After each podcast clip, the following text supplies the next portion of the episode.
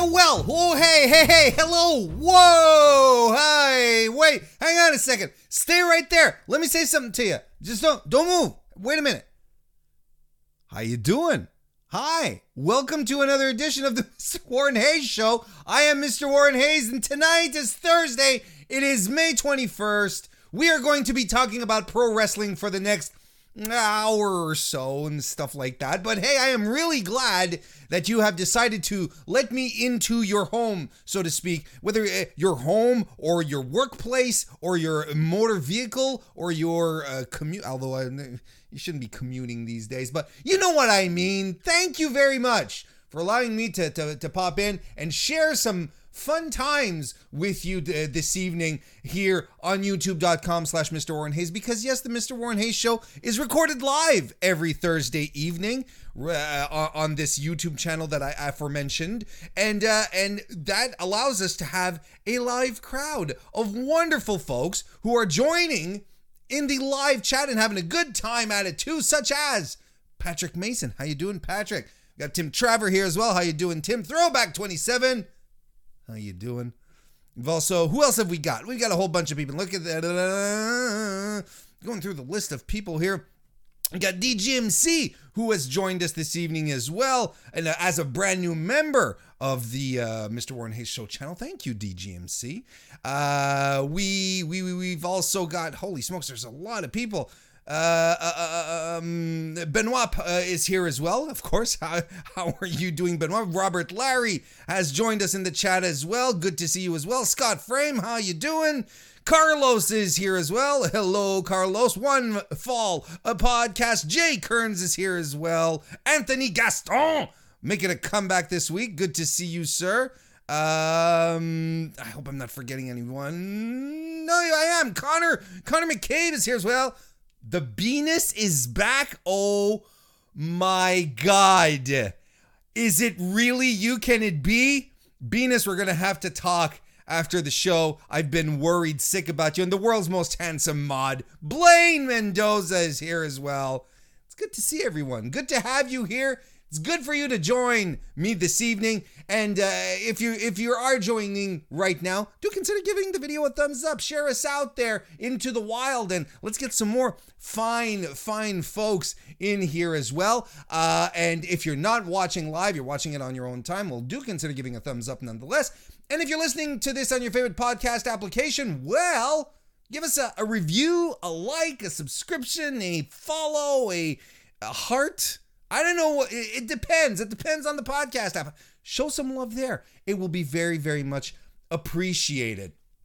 Uh, remember, folks, I have a Patreon over at patreon.com slash Mr. Warren Hayes. And if you uh, decide to sign up there, well, you get uh, you get to join us after the main stream here for the post stream called Warren is Off the Clock, a very casual affair where we all sort of kick back, relax, and we talk about wrestling. I'm going to be talking about quite a few things tonight because uh, there's there's a lot on the plate, but I, I you know I'm going to be talking about um, I'm going to be talking about uh, Nia Jackson Oscar. I'm going to be talking about uh, Drew McIntyre and uh, Baron Corbin this week. I'm going to be talking about a whole bunch of stuff. Hope you join me.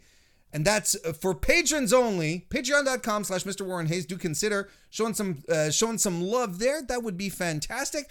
Otherwise, hey, it, it, it, you can also show support by dropping a super chat right here in uh, uh live here on youtube.com uh, slash Mr. Warren Hayes. If you're here live, such as our pal Tim Traver, who said, I want to make a shout out to my buddy Mr. Warren Hayes for telling me to watch NWA. Boy, I love it and enjoy it. Good to hear that. All I got to say is WWE, you kiss my butt. That's right. Keeping it PG 13 at the same time. Right, Tim. But yeah, I'm glad you're enjoying it. I'm really excited to see more NWA stuff, and we're going to be talking about NWA a little later on in the show. So uh, there's a bit of a full circle thing going on here. So uh, so drop a super chat, and I will read just like I did here your statement, comment, mood online for everyone forever to hear. Uh, or you can also become a member of the Mr. Warren Hayes uh, channel if you come here regularly on the reg to join in the live festivities. It's a good spot to begin it's a good spot to, to to show some support because then you get access to some custom emojis that I know some members in the chat right now are really really excited to do so. So you go to the uh, to go you go to youtube.com slash Mr. Warren Hayes directly. You'll see a nice button, nice little button there. It's written join. Check that out. And if you if if you want to get the access to those extra emojis, show a little support my way. Duly appreciated. Oh man, and uh and yeah, uh, and also don't forget, don't forget, super important, belltobells.com. It's the best place to get all your women's wrestling coverage, regardless of who you are, your age, your height. it's for everyone. YouTube.com uh, slash uh, not YouTube.com. Why am I saying YouTube?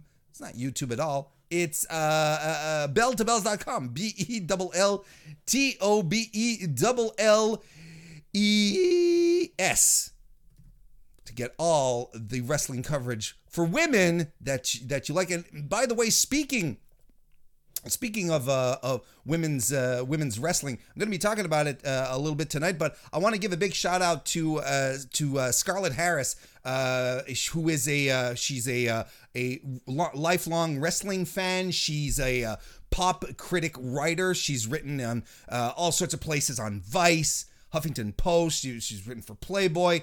Uh, she's uh, she's extremely good at what she does, and I am really really happy for her because she landed her very first book deal. She will be releasing a book in 2021 called "A Diva Was a Female Version of a Wrestler." And the description goes like this From the rock and wrestling connection to the attitude and divas eras to the women's wrestling evolution happening now, a diva was a female version of a wrestler, is a loosely chronologized cultural criticism of world wrestling entertainment herstory. Knowing Scarlett, it's going to be very, very good. Uh, she's uh, she's an extremely talented writer, and she has some fantastic takes. She's always been at the forefront of uh, of um, uh, of the women's wrestling movement. Not and and the artwork was uh, the the art cover. By the way, the cover art. There we go. I'll get it. The cover art was uh, was illustrated by Lauren Moran. And maybe the if the name doesn't ring a bell, you'll definitely know Lauren from her work. She's the one who illustrated that iconic uh, uh, illustration of Becky Lynch, who just got her face punched in by um, Nia Jax. Uh, and she made a very limited run of T-shirts, which I thankfully have one, and uh, and prints and so on. Lauren is super super talented, a wrestling fan as well.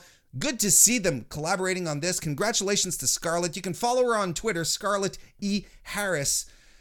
You should do that because, regardless of the book or not, because Scarlett is worth the follow. She writes some fantastic stuff. So there we go. Hey, let's let's get right into it right now with the with uh with this week's uh with this week's edition of the weekly wrestling inspection.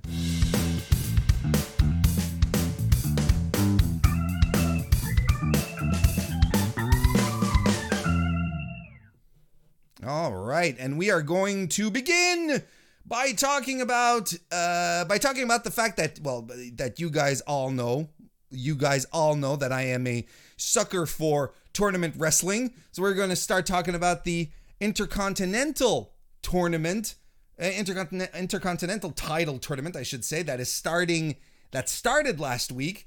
Um, you know what? Everything is set up to be very, very interesting. The brackets are are very simple. There's eight eight men in a single elimination style uh, tournament. We've got uh, Daniel Bryan versus Drew Gulak. Jeff Hardy versus Sheamus on one side. Then on the other, we have Elias versus King Corbin. And AJ Styles from Raw against Shinsuke and Nakamura. Yes, we are calling these opening round matches. Uh, we've already had two of these occur: Daniel Bryan versus Drew Gulak, and uh, uh, and uh, Elias versus King Corbin. You know, I. Uh, well, let me talk about the matches first. We're going to talk about the matches. Elias versus King Corbin was, you know what? It was good it, it, it, was it was a it was a fun match. It it, it was uh, not even remotely as horrible as someone might have predicted. um, you know, I like how. See, the thing is, is that King Corbin, and I've said this before, I'll say it a zillion million times. Uh, Baron Corbin, I don't have any issues with his in ring work per se it's his it's his person not his personality but his um Uh, it, it's his. Uh, it, it's not his personality. It, excuse me. It's not his in ring work. It's not even his personality. It's the character he's saddled with. It's the lines that he's given. That's where he sucks. But once he gets into the ring, he can go. He works um, the um, the the match here, and and he's a smart wrestler. You know when Elias did the rope walk, he tripped him up, which is something that every wrestler should do whenever there's a, a rope walk that happens. Just like whoop, you flip his ankle off the top rope, and that's it. You're you're safe, right? It's good.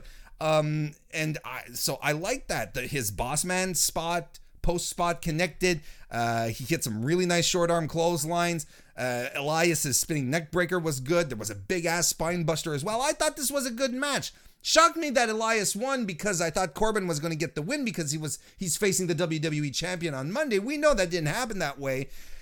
Uh, and then you sort of uh, wonder why should I be interested in Baron Corbin versus Drew McIntyre? But uh, hey, you know it is what it is, and Elias moves forward. Drew Gulak versus Daniel Bryan, man, man, that was some good, good stuff. I love the rolling around that they were doing at first, trying to get into uh, an arm bar, uh, into arm bars and yes locks. Uh, I loved uh, the um, Drew Gulak sunset flip into the Dragon Sleeper, and then Daniel Bryan just sort of popped his head out of the out of the uh, out of the headlock uh, the inverted headlock that's used, and, he, and then he starts wriggling just to find his way to the to the uh, to the um, the ropes to break up the pin, while Gulak is trying to cinch it back in. It was great stuff. Fucking heel hook. We got a heel hook by Bryan, which is a legitimately dangerous move to get on. Of course, they're not applying it for real, you know, like full pressure, but heel heel heel hooks are they're bastards, man.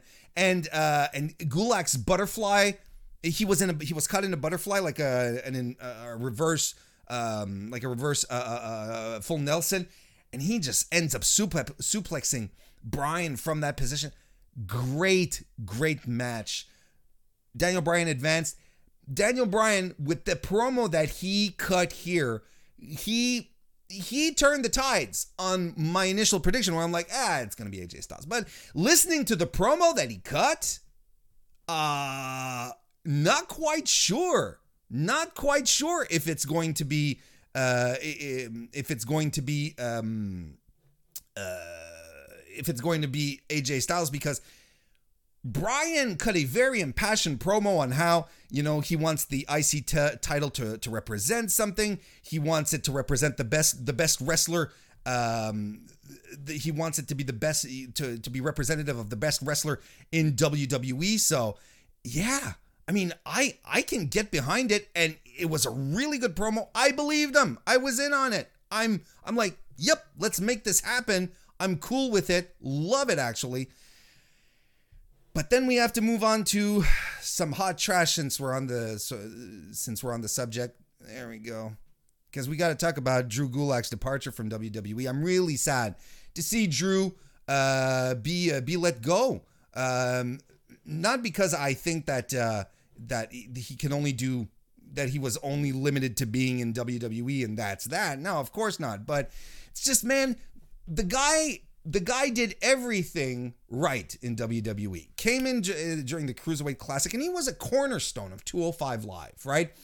Uh, during the really good era of it, where it was him, Buddy Murphy, Mustafa Ali, and uh, uh, Cedric Alexander, the post Enzo era, when they had suddenly decided to bank everything on Enzo, and he came in there doing a goofy ass gimmick, but that worked for him. That made us discover what a great promo he was, how much charisma he had. Um, the the you know the um, the whole PowerPoint stuff, the uh, safe and sound feet underground, no flip zone. That was fantastic. There were rumors going around backstage that Gulak's deal was done soon, and he hadn't re-signed. Like he wasn't released. He wasn't let go. He just didn't resign. Apparently, to the both sides couldn't agree on the money, so the deal ended up being lapsed, and uh, and uh, he's uh, he's not subject to a non-compete clause. Not that there's all that many places that you can go off and compete these days, but still, Gulak wrestled in CZW, Evolve, PWG. He was in the uh, the Cruiserweight Classic as well he's going to be fine. You know, he's one of these guys that is going to be absolutely fine, especially with this um, with his WWE experience under his belt. He's going to get bookings, but on top of that, you know, the whole coach gimmick that he had going with Daniel Bryan isn't all that far off from reality. Wherever he ends up, he's going to be a, a, a, a valuable member of that roster in the ring and backstage as well. I'm ready for it. I'm good for it. Um, next, let's move on to Raw. Let's move on to Raw. Uh, and uh, uh, Liv Morgan cut a promo, but she didn't wrestle, right? So, of course, if Liv Morgan didn't wrestle on TV, you know what that means? It means she's buried.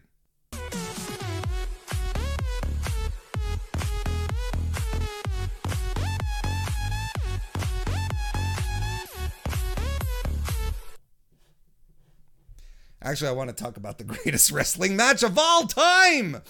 The greatest wrestling match ever.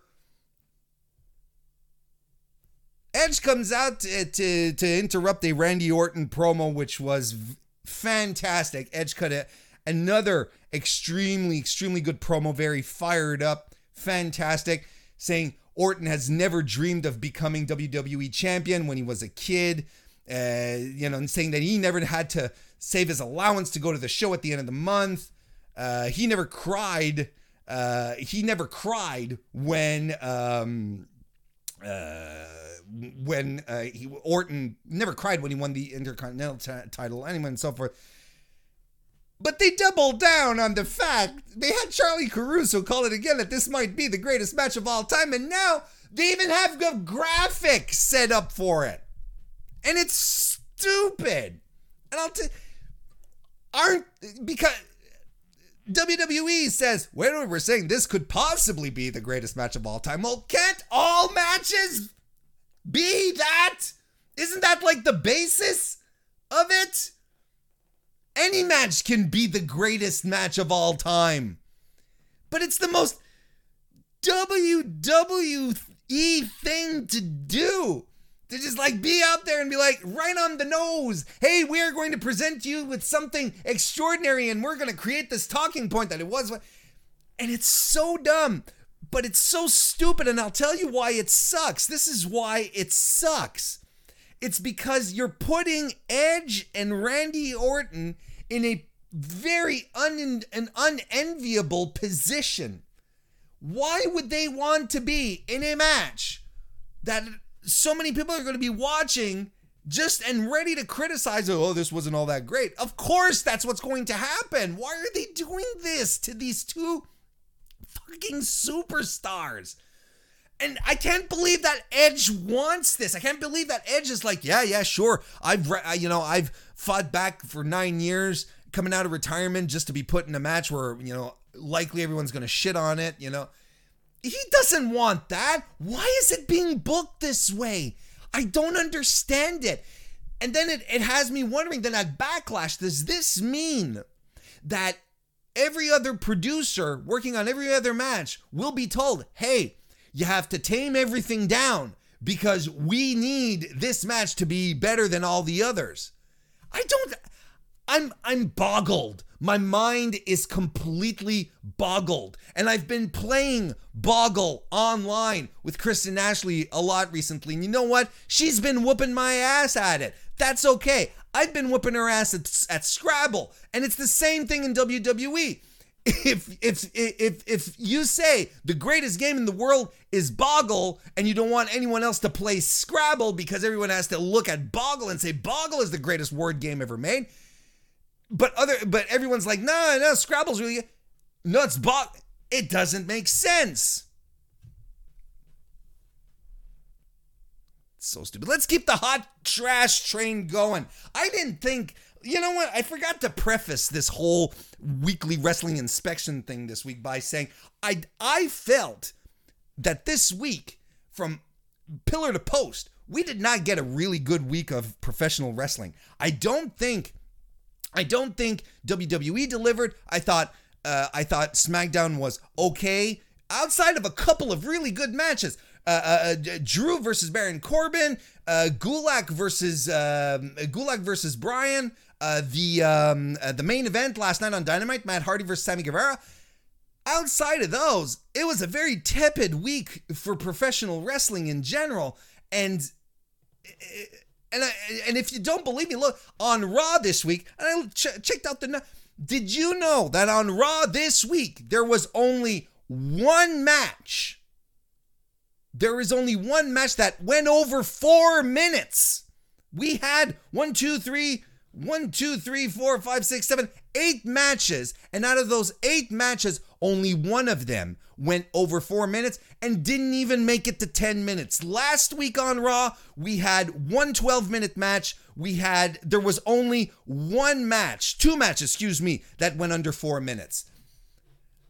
I don't, I, and then last night on Dynamite, it was, there was so much talking and exposition and then the injuries. I, it was not a good week for a lot of reasons, but the, the production wise, it wasn't all that good. Good fella 1422. How you doing? Welcome to the chat. Didn't see you pop in there. So so here's the thing. So we're we're we're moving on here. So I, just to make sure all of this is out of the way. But the de- the disqualification shit on Raw right now has to has to end. The referees like suddenly pulling out of nowhere disqualification endings on stuff where we're like, wait, what? Here's where it, Bobby Lashley posts R-Truth on the outside of the ring, beats him up on the outside. The referee lets all of that slide.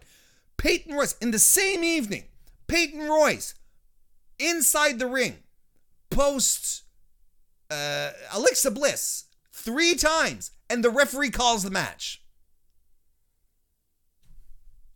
And I, I don't understand. I, I don't understand at all why why this is a thing.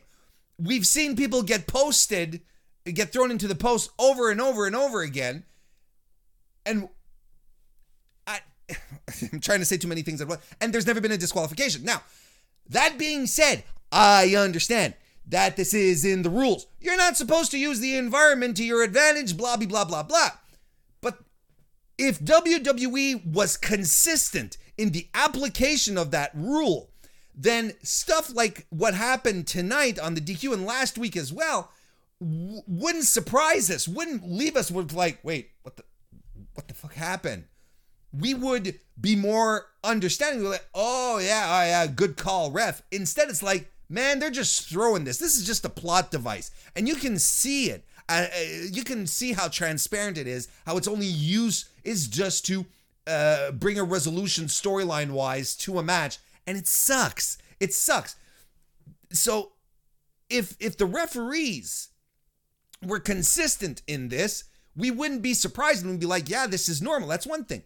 But and the other thing is that WWE referees, they they're not characters. They're nobodies. They're they're interchangeable. They're they're you can it's either none of them have personalities in AEW, God bless them, despite the fact that I don't understand what wrestling rules exist in AEW, but I'm fine with that. I'm not going to harp on that. In AEW, they're at least giving personalities to the refs. The refs have names, and the names are brought up often. You know, um, Aubrey. Aubrey is turning out to be like the queen of the uh, uh, of the refs, right? You have Rick Knox, who all tag teams want him uh, officiating tag team matches because he doesn't give a shit about the rules. You have Bryce Remsburg, who's like who overreacts. He's you know they they all have personalities. And if WWE gave us refs that reacted a certain way or had a tendency to call matches like so and so like this or that or make these types of decisions, we could probably get behind that a lot easier. You'd have this referee who's really quick on the DQ well, no wonder he called the match because it's that guy. But they're they're essentially props. They're interchangeable. They're like uh, I don't know the Pussycat dolls. They're all interchangeable. I shouldn't have said that. Moving along, more hot trash. The axe throw. Here, here's the thing. Can you imagine? I'm just just throwing that out there. Can you imagine? You have you have two teams of guys. You have you have four guys who want to who are competitive and they want to show off who's better than the other one, right? So how can they prove this?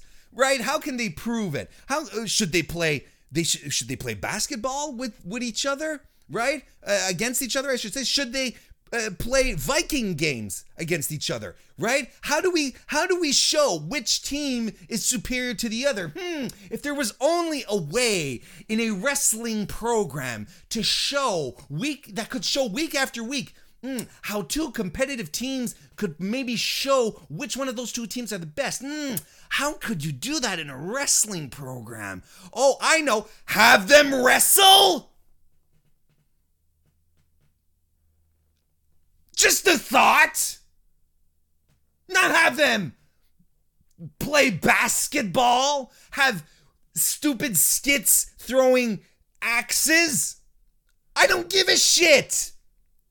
And it's exact. I'm consistent on this, folks. It's like when commentary, and especially you know Jr. when he'd start pulling out, or uh, they, this guy's uh, college football background. He played for such and such a team, I don't give a fuck. Was he an accountant before coming in? Because I don't give a fuck either. He's a pro wrestler. I don't care from. I don't care what his background is. Did he play? Was he an amateur wrestler? Ah, that ties in. But oh, hey, he played uh, baseball for his college. Don't care. He arranges flowers every weekend at uh, at his mother's uh, nursing home. Don't give a shit. What can he do in the ring? I am here to watch wrestling and I care about their wrestling skills. I don't care what they do outside of the ring, what they did before, what they're doing. It's stupid. It's a wrestling show, and you have your tag team champions involved in this angle. It's ridiculous. Why are the tag team champs in this? If there's anything, anything, any situation where you're like, yeah, let's prove it. Let's show which one of our uh, which of our teams is better than the other. Yeah, the team fight the champs. My God. Then again, there was some real cool stuff on Raw, and the whole the whole Austin Theory getting kicked out of uh, uh, Lij Central Florida was really good, and that's not their way by, but that's Brendan. Uh, that's Brendan Shroud, by the way, who called that out, and I asked him if I could use it on the show, and he said yes. So Shout out to Brandon. This this is fantastic. Acer five thousand. How you doing? So the uh, so, so basically, the Austin Theory getting thrown out of his little group was great. First of all, I loved how it got played out. It was connected throughout three segments throughout Raw, and it all led to a great payoff the initial segment, you know, well, they had them backstage, all arguing, all three of them, and Zelina was trying to keep control. And later in the match, uh, Theory Theory throws a punch on Garza. I think it knocks him out, and it leads to the loss. It, it leads to uh, it leads to a loss for their team, and Theory gets kicked out, but literally gets kicked out of the team. Then he stays hanging around at ringside for uh for the uh Aleister Black Buddy Murphy match, and Seth is at ringside, and Seth recruits. You see how seamless that was, how good it was, how just it, and it connected a whole series of events throughout the evening into that point. That was really, really, really well, really well, well done. Works on so many levels too. L- listen to who benefits here just off the top of my head, Ooh, yeah. Zelina Vega benefits because she had come in with this stable, this this trio, a, a, managerial stable, this these three guys, but then they started losing and then they started arguing. And Zelina is literally the female Paul Heyman. She's that's how she's positioning herself. She's a fantastic talker. She's credible, charismatic. Anyone who remembers uh, Zelina from being paired up with Andrade on NXT knows exactly what I'm talking about. So by doing this, by getting rid of the getting rid of the weak link, she's like, no, I don't I don't have time to deal with this shit with these petty arguments. I don't have time to deal with egos. I only deal with winners. So hit the bricks, Austin Theory. Uh, she's taken back control of the narrative of her team, and I love that. That was a good power play by her. Makes her look strong. It gets Seth's group back into prominence. You know, since the AOP have been injured, or at least I think it's Rezar who's who's injured. Um, uh, they've been off. Brought back Buddy Murphy. Yeah, add Austin Theory to it. You know, and I think that's essential to Seth Rollins' character. I think it's really, really important for him to have a following Um, that to me is essential. It gives Austin Theory its his first real purpose since his call up because his call up was like, "Hey, we need we need bodies." Whoop. You hey you you live in the uh, you live around uh, Orlando, right? Hey, come on, come on, come on, come on, come on. You look good. Uh, Vince will like you. Let's go. So it gives him purpose, right, to begin.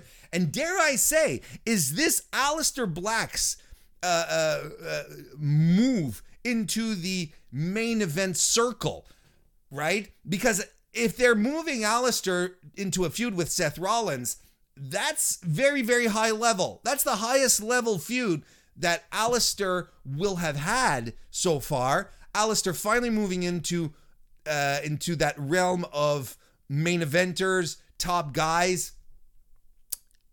Look at how every look at how accomplished this angle was. Look at everything it sets up. Why can't they do this more? This was perfect. Perfect, perfectly executed. I loved it. Tim Traver, though, left us a super chat. Thank you, Tim. And he says, Now you see why I said WWE kissed my butt. I agree with you, Warren, on all your points. I guess when when we were talking about uh, when I was talking about the um, uh, the uh, the axe throwing bullshit. because this but you can also agree with me here this was this was great stuff this was really really this was really really great stuff um let's uh, keep the cool beans going and we're going to talk NWA now. That feels so good to say. Did you guys catch it this week? They premiered Carnyland if you haven't take the time to do it. It's like 25 minutes. Won't take up your evening. It's a good thing to watch at your lunch break. Um, basically, it's it's all a bunch of connect not unconnected. There we go. I'll get the words out. Unconnected skits, self-produced by NWA talent, and their skits, stories, setups. It's really good stuff. For instance, Allysin Kay has a segment called Promo School, and she does cliche promos 101, and it was a hoot. It was really, really funny. You have Zicky Dice, who has a uh, who who has a game show called Entice Zicky Dice, where he invites an unsuspecting uh, woman to entice Zicky Dice. So he asks her questions like, "If we did this on a date, what would you do?" And she's like, "What are these questions? Why are you asking me this?" It's fantastic stuff. And essentially, what Carnyland sets up is like this is the the anchor show but then it allows it, it also set up a bunch of other shows that will be premiering on the NWA on the NWA's YouTube channel, uh, such as um, uh, and, and every day, every weekday is there's going to be new programming on the NWA YouTube channel. There's going to be what's causing all this.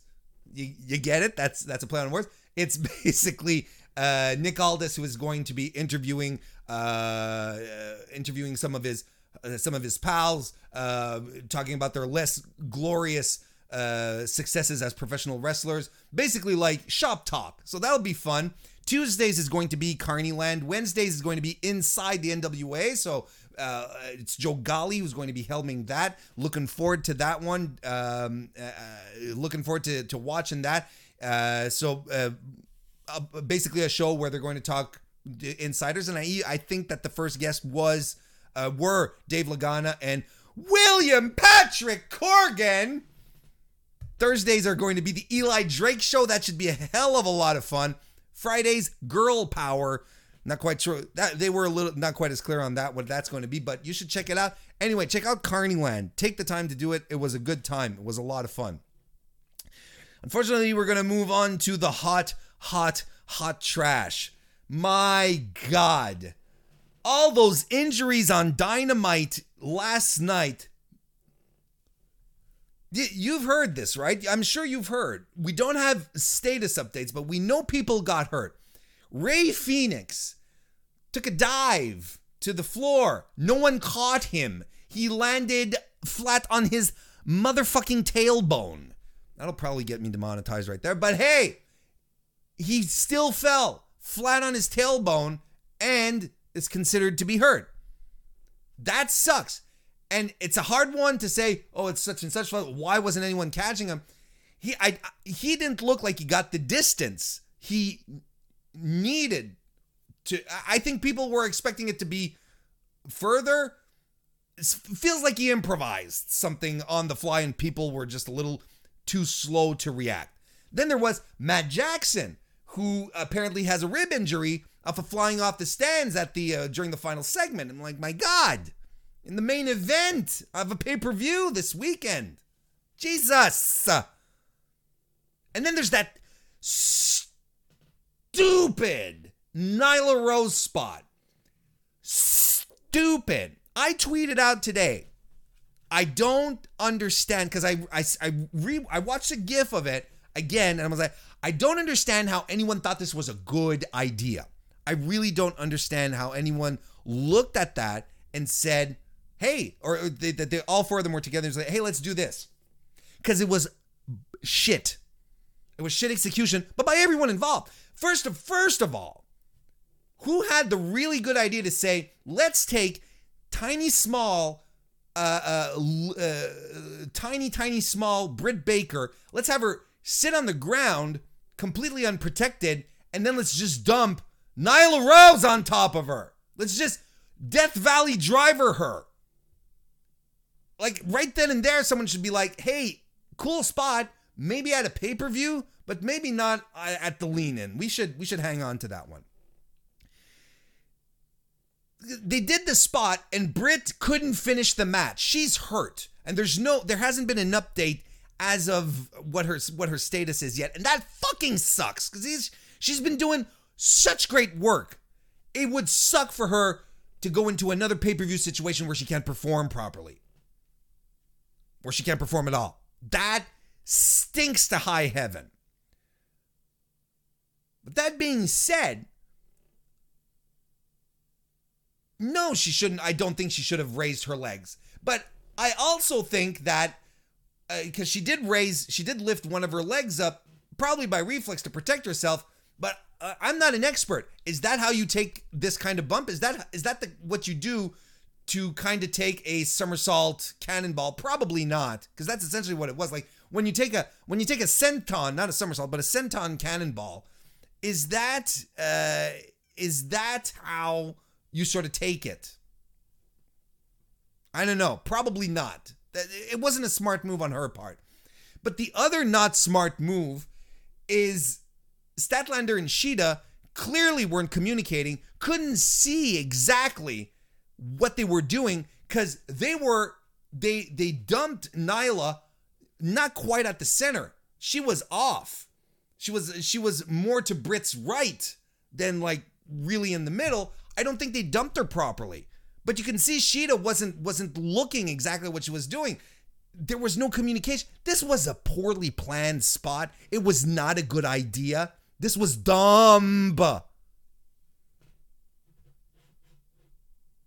And I don't care because I've seen people say, oh, the women are so green. I don't care. This was a dumb spot, regardless, to do in all the context, and especially in the context of a go home show where you have all four of those women in the ring right there are all booked to be on your pay per view. Why the hell would you risk injuring them there, right there? Why did they do the table superplex? I was like, this is another recipe for disaster. It went well, but I was not confident after that. Anywho, it was dumb. You know what else was dumb? Ah, I haven't been switching the hot trash a lot, but there's a reason. The the old timer promo between Arn and Jake Roberts. I I didn't I didn't think it was great. And a lot of people a, a, a lot of people liked it, but I think they liked the idea of two legends like Arn Anderson and Jake Roberts in the ring together, verbal sparring. Hell, there has never been, at least recorded, a unless on some obscure tape somewhere, there's never been an Arn Anderson Jake Roberts match. So it's easy to get to let your fandom get in the wind, be like, wow, let, let take me back 25 years and plug this directly into my veins, kind of thing. 30 years. But I felt the promo was a little all over the place. It was scattered. I don't think the guys can talk, but I felt it lacked direction. It was a little too off the cuff.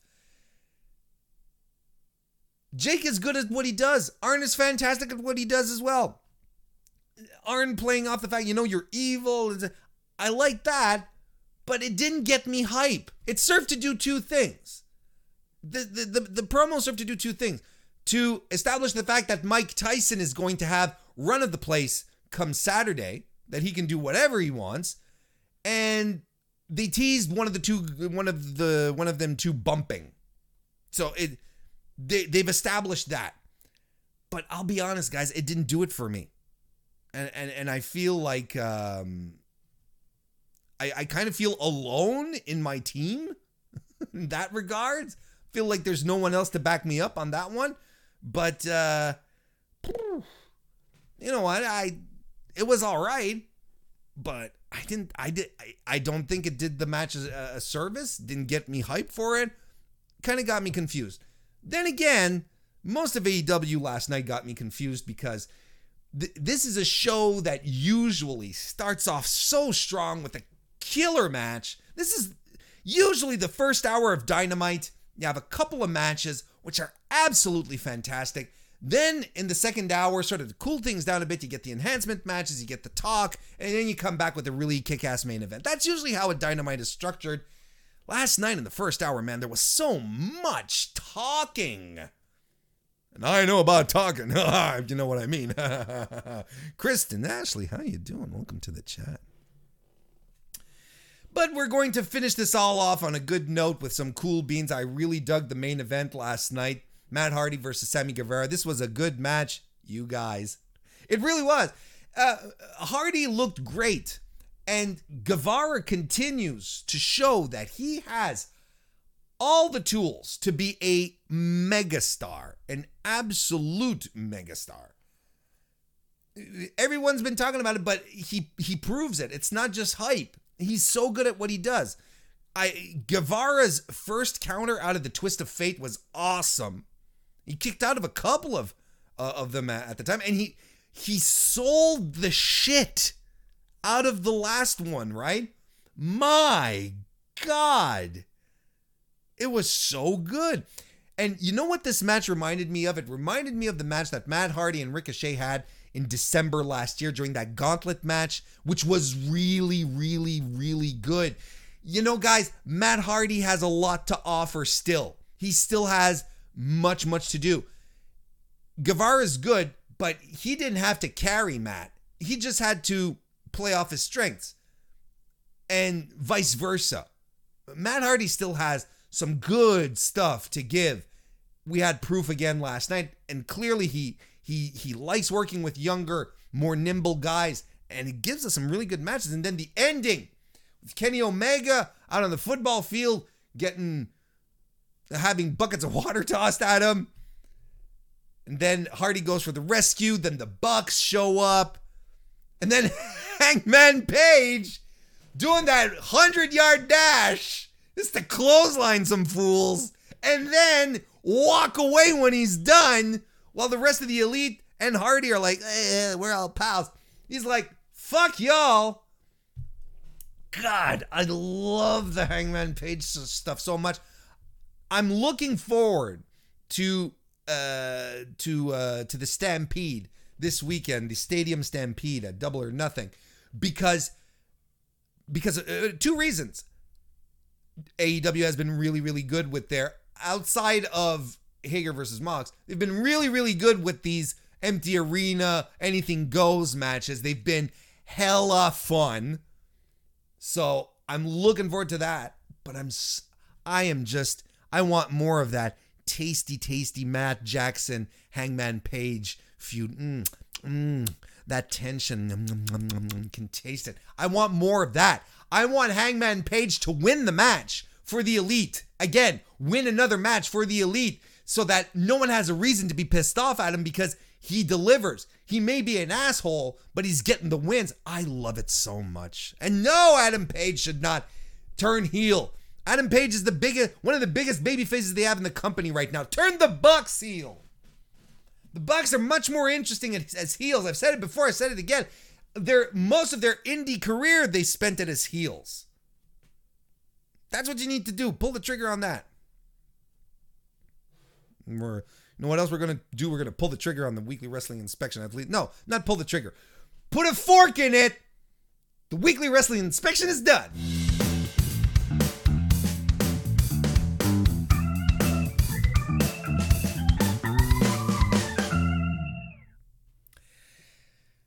Hey, by the way, uh, a reminder: if you want to leave a, uh, a, a a super chat to show some support for your boy Warren, I can do that, and you well, you can do that, and I will read your question or comment or whatever right here live. You can also become a channel member just by going to YouTube.com/slash Mr. Warren Hayes and uh, dropping a, uh, a a membership. Become a member, join the channel. There's a nice little button to join, and then you get all sorts of fantastic emojis that you can use just for your own pleasure.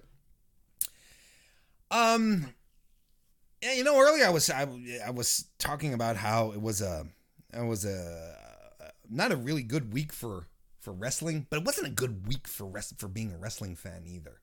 What a shit week we had as wrestling fans. And I mean, it, don't get me wrong. I know I know what's going around outside in the outside world. Trust me. But um, um, Shad Gaspard Gaspard. I'm not quite sure how to pronounce his last name. Uh, he's um, he he was tragically taken from the world. He passed away, drowned uh, in a, a senseless, stupid accident. Um, uh, uh, when he was swimming, was he got caught in in, in Riptide? Was taken from us. Former WWE superstar, of course, member of Cryme Tyme. Uh, he died saving his son, rescuing his son from being uh, uh, swept under. Uh, such a heartbreaking, heartbreaking thing. The one thing that that that we can step back and look at though is the outpouring of love that has come so spontaneously and sincerely from people all across the business, even AEW. Uh, even AEW um, sent out uh, sent out condolences. Everyone and everyone saying simultaneously, almost in in unison, how great a guy he was, uh, how uh, how genuine he was. It's it is a tragedy and an utter utter shame. Uh, but uh, you know, my, obviously, my condolences go out to his family, everyone who survives him. Uh, hopefully, they'll be able to find some peace in the fact that he touched so many people. We also lost Larry Csonka from 411 Mania. Um, Larry, uh, yeah, I've I've been I've been around the wrestling message boards and news sites for a long, long time since the 90s, and 411 Manias was one one of the m- multiple destinations that I regularly had. And Larry Csonka was literally the internet Dave Meltzer. Uh, he would watch everything and review, and he, you know people would people would look to his opinion to see whether I should watch a match or not. You know, Meltzer he pays wall he paywalled everything back then. He was still doing print. Csonka was out there, he was writing his reviews, watch, watching wrestling, his reviews, giving his star reviews. This is a guy. I like honestly. I, there's many many people out there who can eulogize him much better than I do because I never met him. I never had a chance to speak with him, but I am very familiar with his work.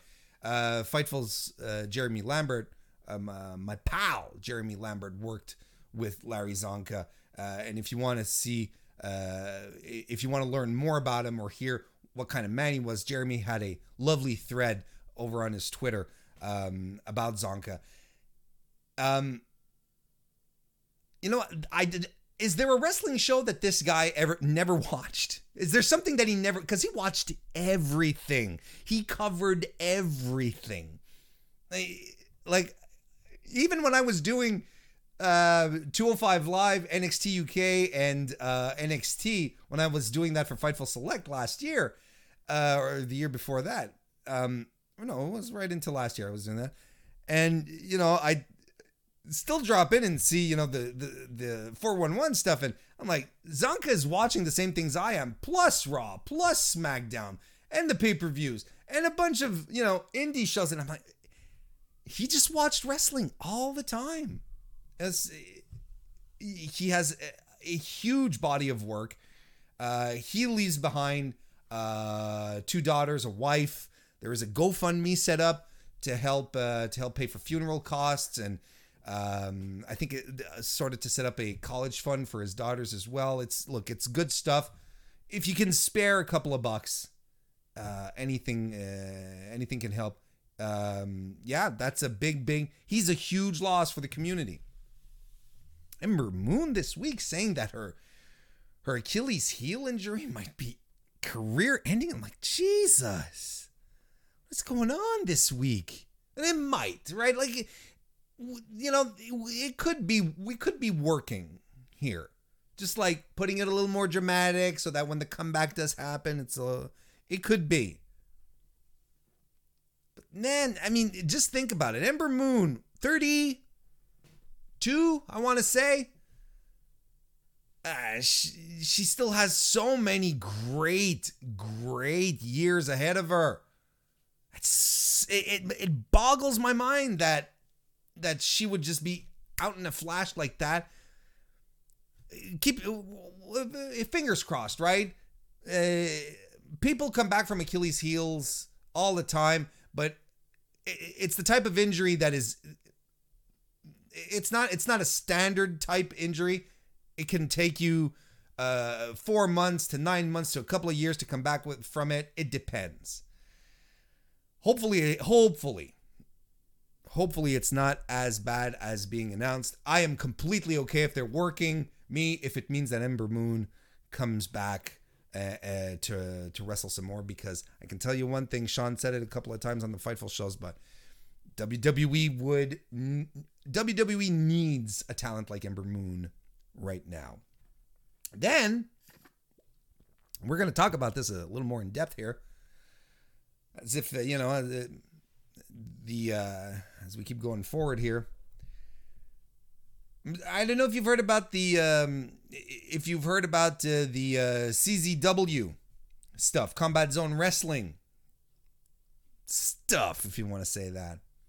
So, um, Lufisto, legendary indie circuit women's women professional woman professional wrestler. Why am I saying women's? Legendary woman professional, have a female professional wrestler. I'm having a hard time. Uh, she started calling out CZW a, a couple of months ago. Um, she started calling them out for re-releasing pay-per-views that she's appeared on for for the company because they do have a a, a women's promotion, WSU, started re releasing pay per views, but with alternate titles to the ones that they appeared on. Alternate and, and suggestive titles, such as All Assets Revealed or Top Top Heavy and Tough. She started calling them out months ago. Um, and uh, she came back pretty strong over the past couple of uh, over the past couple of days, about a week ago, uh, and uh, she um, because basically the prom- the the the pay per views that they're promoting are not necessarily are glorifying uh, women in a more sexist uh, uh, perception than what is originally planned. Um, she get there, there's a few examples out there, but here, listen. Uh, if you take a few descriptions of the pay-per-views that CZW has lined up in in April, we have uh, just to give you an example of the type of uh, of of promotion that they're doing for the for the pay-per-views. Got CZW Girls with a Z because it's obviously 1997 still. CZW Girls hair pulling cat fights featuring four nasty cat fights and can you you have on this match eh, on this card you have Lufisto versus Mercedes Martinez. You have Leva Bates versus Su Yung. Can you imagine a hair pulling catfight? Can you imagine Mercedes Martinez and Lufisto being boiled down to a cat fight And Su Yung doing a hair pull, a hair pulling cat fight. My God. Or here's another one. Um, uh, CZW Girls, all assets revealed. Mm-hmm. Featuring four revealing matches that include Britt Baker versus Kiera Hogan or Allysin Kay versus Lufisto. I mean, this is crazy. So she started calling them out much more. She had started a few months ago, tried to get in contact with CZW. They've been shutting her down. So she made a YouTube video, she being Lufisto. She made a, a YouTube video trying to get people's attention. And my God, it worked. Other female wrestlers started to chime in with their own experiences, their own thoughts on the thing. Women who have worked in CZW, like Jordynne Grace, Tara Calloway, Kimber Lee, putting CZW on blast for the sexist portrayal and exploitation of women within their promotion. CZW uh, is uh, is uh, owned by uh, uh, DJ Hyde. Uh, he's been the owner since 2009 after buying it off of um, Johnny Zandig.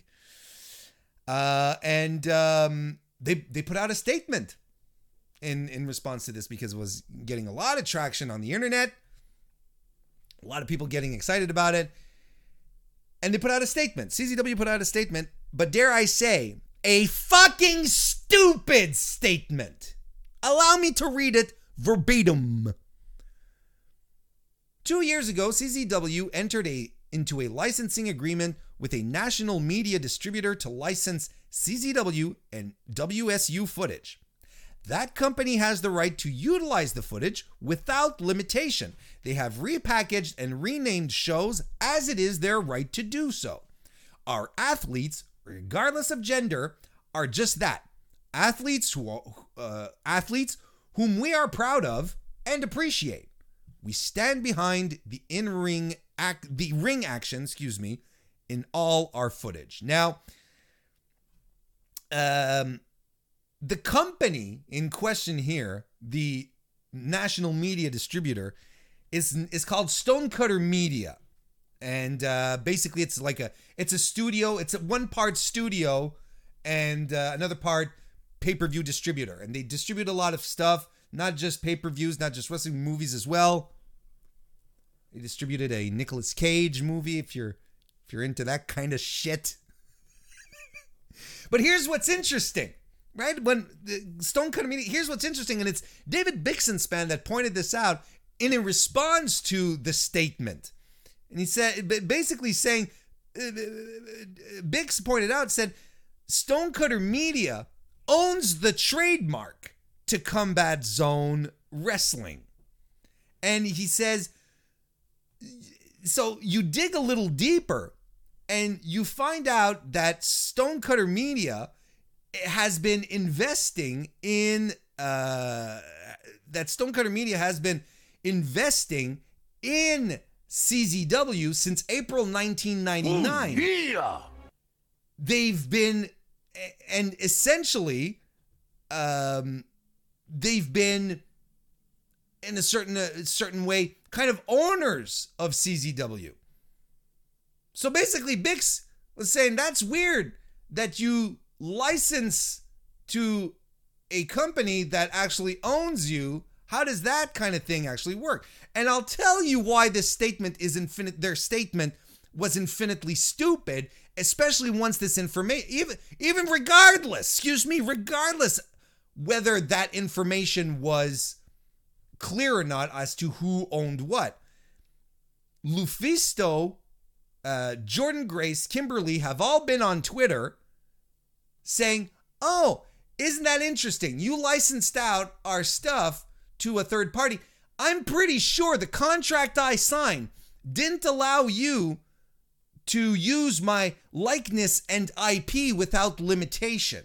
Pretty sure we didn't sign that one off because it, we probably want to get a little uh, a bit of royalties back on that.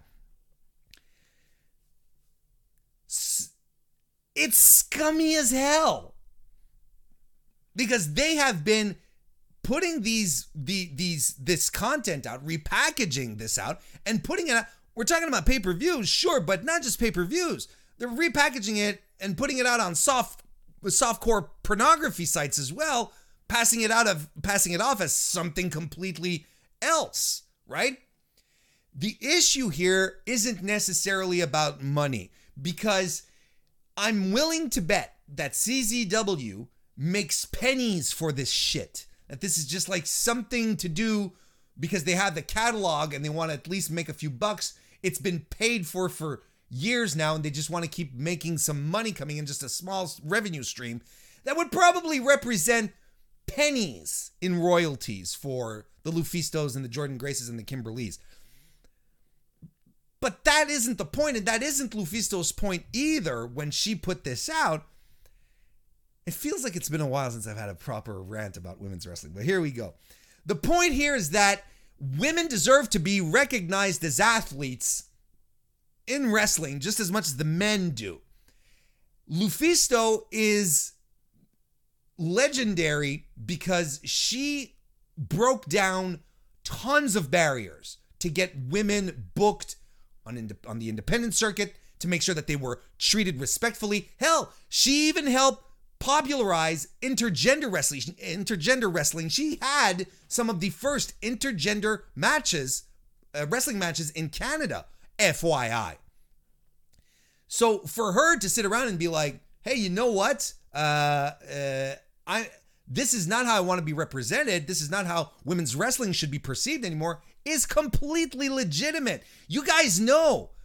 You guys know how hard it's been for women to be taken seriously in this business, right? Go back to the 80s when the fabulous Moolah was in the ring and all she did was uh, to teach the uh, all she'd do is have the women yank at each other's hair and toss each other around by the hair and then you'd get into uh, let's not even talk about the attitude era when finally they got the divas title and they were called divas they weren't even called wrestlers this what CZW is doing is not representing them as wrestlers. It and not it doesn't represent them as wrestlers. It represents them as represents them as something completely uh completely foreign to that. And when you think about it, if these things are if these uh, shows are being repackaged and distributed on porn sites, you know, there comes a point in a wrestler's career, especially when you're on the indies, where you're like, I can't do this anymore. I have to move on to other employment. I have to find something else to do. And your employer starts looking you up. You have, what have you been doing? So on and so forth. Oh, I was a pro wrestler, so on and so forth. And looks up your name, and you end up on some porn site somewhere. This is not good. It's not good for anyone, any of the women involved in this. And I strongly believe that this isn't even a question about money, it's a question about representation. Because it makes sense that Lufisto would be to, in the forefront of this because this is something that she has fought for in her 20 year plus career. CZW is garbage. And on top of that, people, uh, it's it's big. A whole bunch of people are coming out of the woodwork. Not just talking about the women, talking about former referees, talking about how uh, uh, talking about how shitty the promotion has become since Zandig sold, how everything has been downhill, uh, how wrestlers get booked and then uh, uh, go and end up and they said, "Oh, we didn't need you anymore. You never told me." Well, it's too bad for you. You can take your three-hour drive back home and uh, don't expect to get paid because we weren't supposed to book you. There's all sorts of stories out there regardless of what I feel about deathmatch wrestling, because you guys know I'm not a fan. I, I don't like it. I don't I don't see the entertainment value in deathmatch wrestling. I appreciate people. I, I, I appreciate that people can find entertainment in it. Good for them. Aside from that, CZW is a trash promotion, and it has been for years. Pretty much like like what was said since Zandig sold the company. It's been garbage. This is extremely, extremely um, disconcerting. And I hope that, you know, the women, Grace Lufisto, they've all been talking about lawyering, law, lawyering up, excuse me, to take this head on. And I hope they do. And I hope something is done. And they can probably get some money off of it. But this kind of shit, we shouldn't stand for it. Doesn't make sense and it's it's so trashy. So incredibly trashy. Feels like we're taking some steps back. I'm going to keep an eye on that. And yeah. as a peek behind the curtain, I'm working on getting a talk with Lufisto for for for the for the show. Uh, we've been in talks. She's she. We're trying to we're we're trying to coordinate a time where we can record because I don't think she'll be able to join us live, which uh, which is a shame. But she's extremely busy, and of course these days, well, she's been on all sorts of podcasts, so I can. She's slammed these days. Uh, but she, uh, you know, we're we are working it out, so I'm looking forward to it. Looking forward to talk to to talk to her more about it and pass it on to you guys. We got a couple of super chats while I was ranting.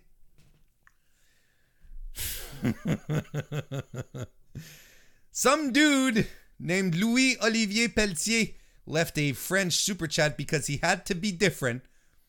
Thank you very much. He said Pour financer la bière qui va m'attendre sur ton terrain cette semaine.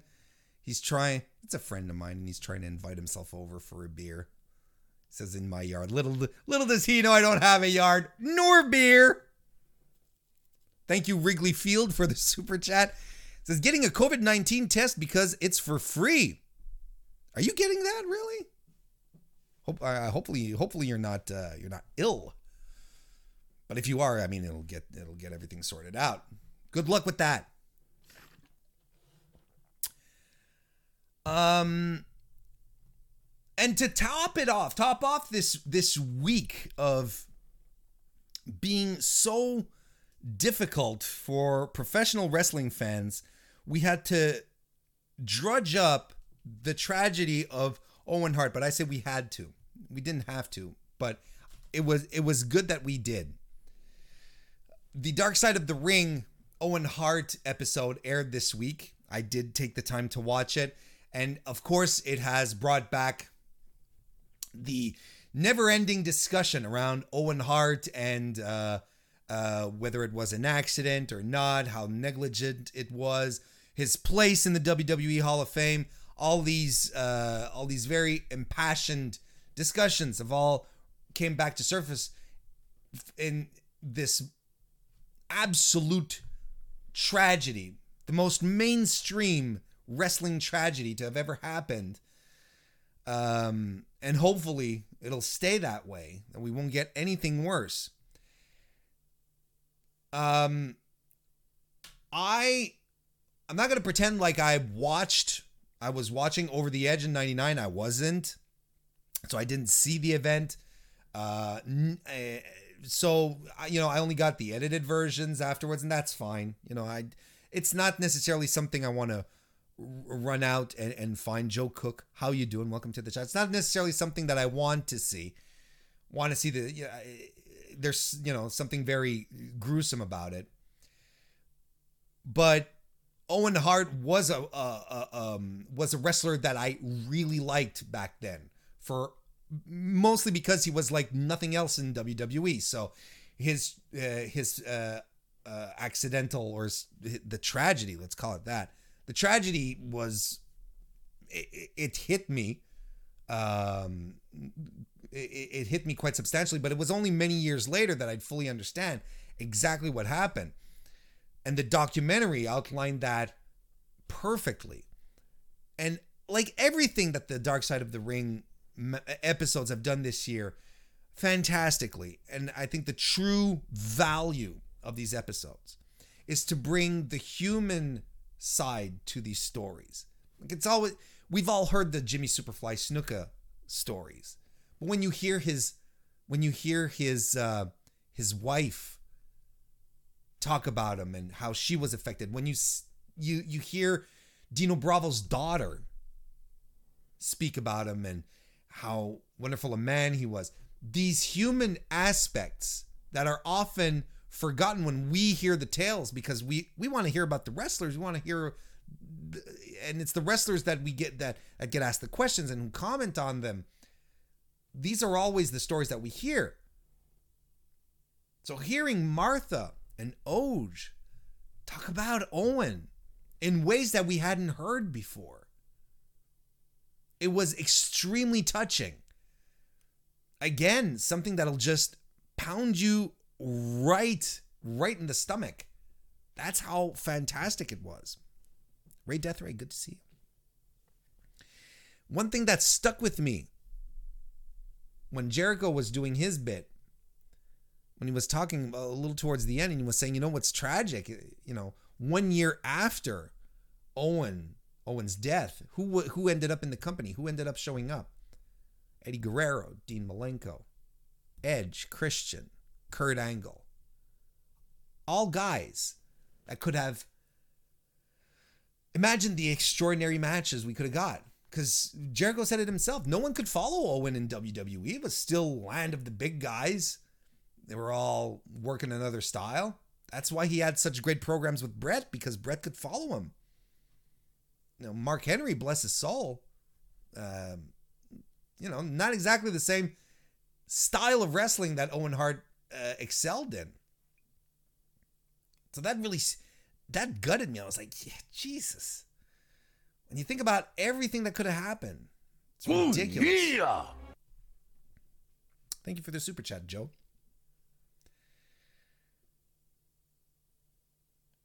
And like I said, you know, it brought back all the people, you know, re, you know,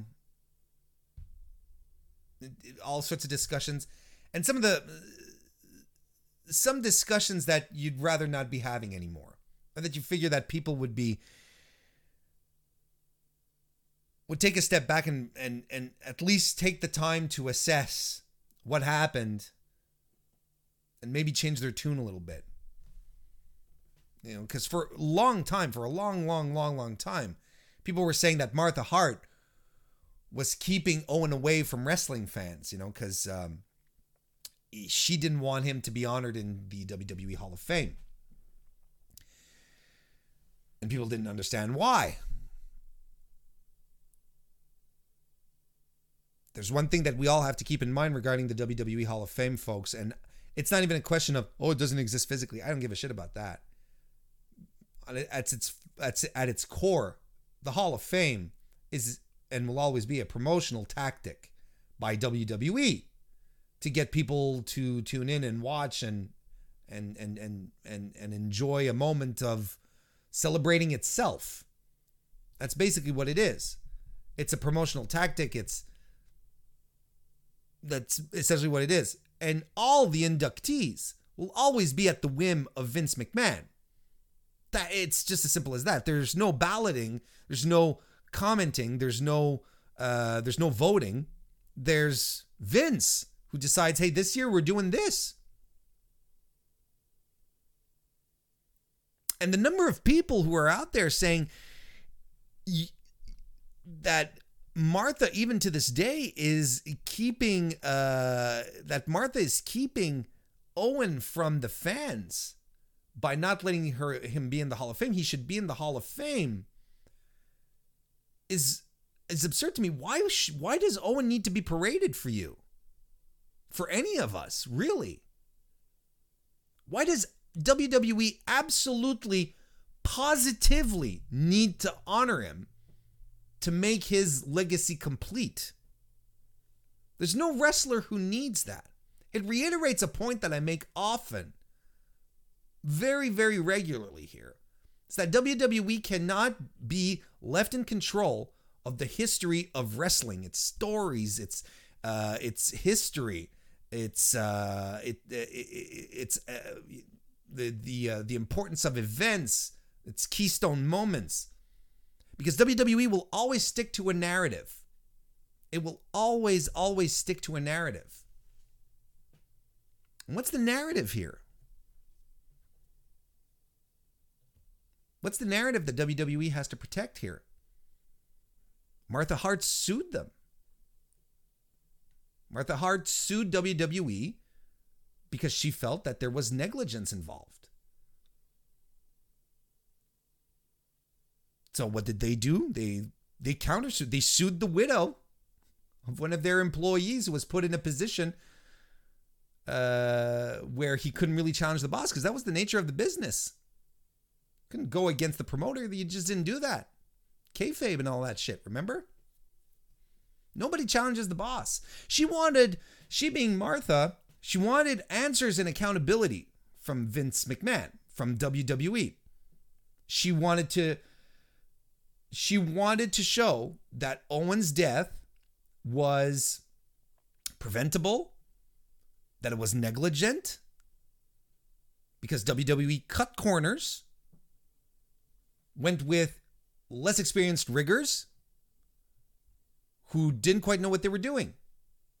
And you can check this out. These are in the police reports, they are out there, they exist. Those are the facts that exist. And we all saw the um, we all saw the the clip in the episode of Dark Side of the Ring that was used to suspend Owen. It's a, it's a clip that's used in uh, for marine purposes, supposed to hold sailings together, supposed to have an easy release. You put six pounds of pressure to release it. Six pounds of pressure is not a lot, folks. Sounds like a lot, but it ain't.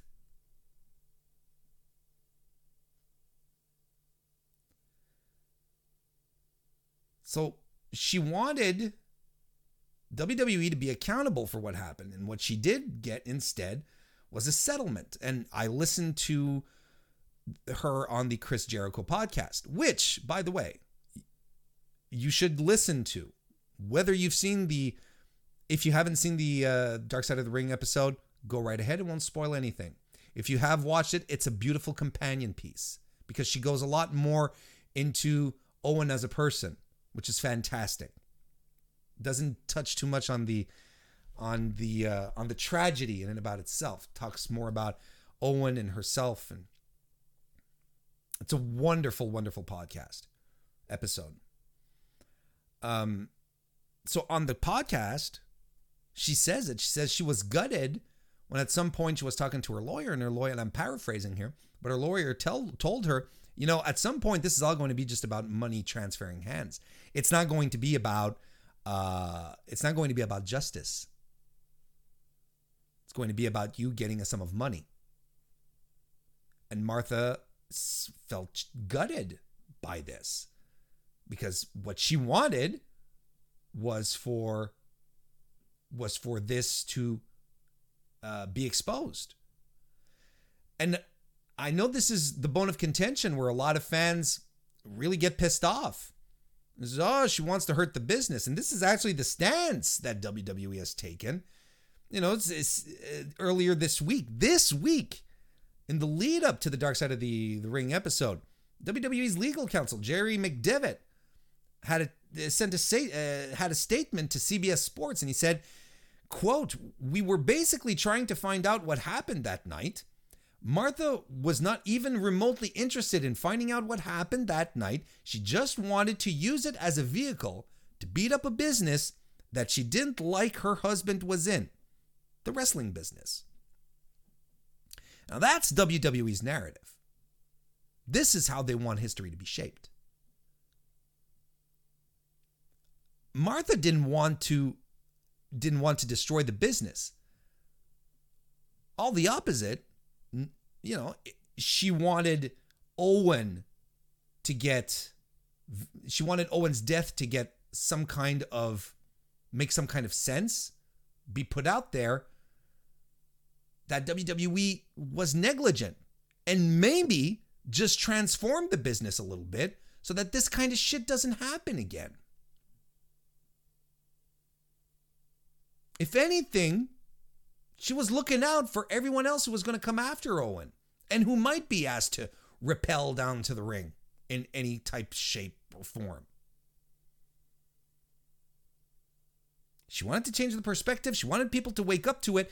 It wasn't a question, it never a question of hating the business. It's well documented that Owens pro wrestling was not Owens' first choice. And you even hear him on those home videos in the document. He says it. He says, I want to get enough, I want to pile enough money so that in a couple of years I can retire and we will have everything we need to move on. That's what he wanted. He was a family man. He was a guy who just wanted to excel in something that he turns out he was really good in, but didn't want to overdo it. because he wanted to spend time with his family, wanted to make sure his kids were well taken care of, and retire. And that's something that bizarrely wrestling fans took offense to. Oh, she hated the business. Ah, hated the business. Owen didn't like the business because of her.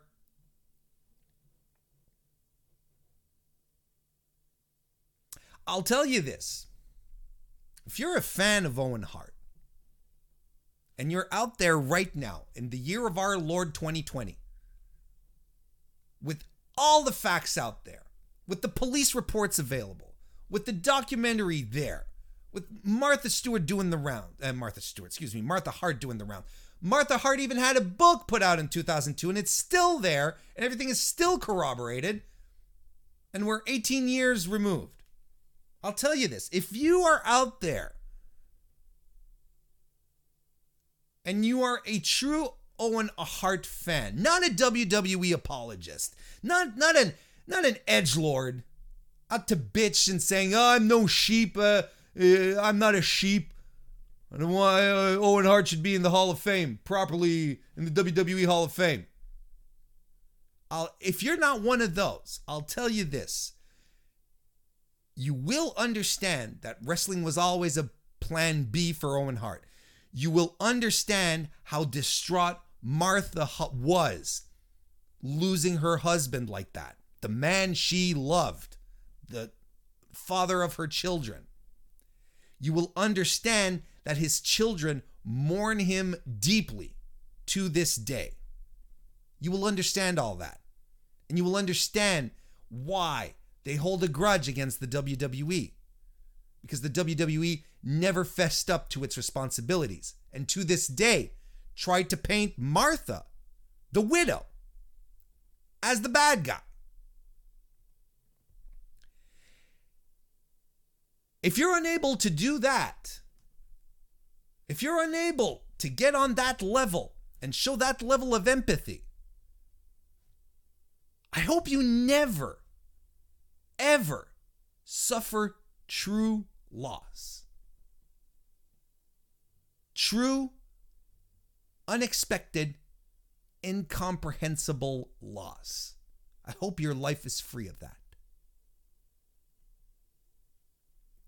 And I also hope that in your desire for Owen to be properly remembered by his fans, I do hope that you have taken the time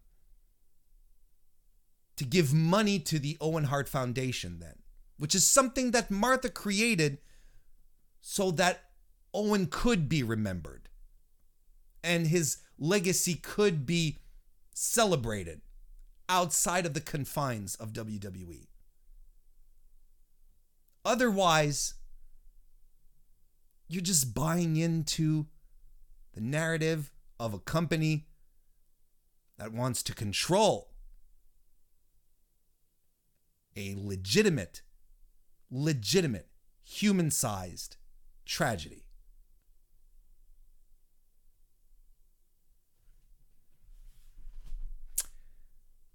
It's been a hell of a week, folks.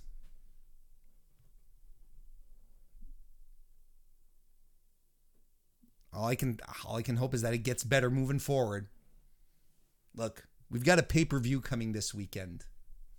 we've got AEW Double or Nothing. If you want, come and join me Saturday morning. I'm going to be joined by JPQ of the No Particular Angle podcast and my buddy at Smart to Death Radio. We're going to be doing a prediction show, as we usually do on pay per view weekends, Saturday morning at 11 a.m. Hope you come and turn uh, turn up uh, because those are usually a lot of fun. And I'm really, really glad that everyone turned out today. Mr. Fretz, how you doing? Good to see you. I'm really happy. I'm really glad that everyone turned out. And I tweeted this out earlier this week once once the the Shad news came out. No, uh, no, it's when Larry Csonka. That's right. When Csonka's death came out, I, I, I tweeted out and I asked everyone just to take a moment to be grateful for everything you have, for all the good stuff that you have, no matter how insignificant in the larger scheme of things it may be. Just take a moment to look at what you have, what you have acquired, what you've, the good stuff that gravitates around you or towards you, and and just appreciate it. Take a moment. Helps puts things in perspective. And I swear, and I'm not, e- not even being stupid or sarcastic. I appreciate every single one of you who come here week after week, live in the chat, who pop in on on the YouTube channel or download my an episode of mine on the podcast and listen. Those of you who contribute in any way through super chats, the Patreon, I appreciate all of you, and I recognize how lucky I am to be able to do this and actually have people listen and talk back to me. It's fantastic. And it's something that I consider a privilege, by the way. And hopefully, we'll be able to continue uh, having this privileged relationship with, e- with each other for many, many years.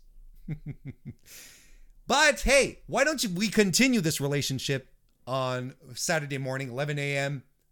Double or nothing prediction show on the same day. And by the way, of course, I'll be on Fightful tomorrow evening for the SmackDown post show. Folks, I hope you have a fantastic rest of your week. Follow me on Twitter. Reach out. Let's let's have a chat. And if you're a patron, I'm heading over to the, to the post stream in a few minutes. So I'll see you there. Thank you everyone for joining me tonight. I'll see you next time.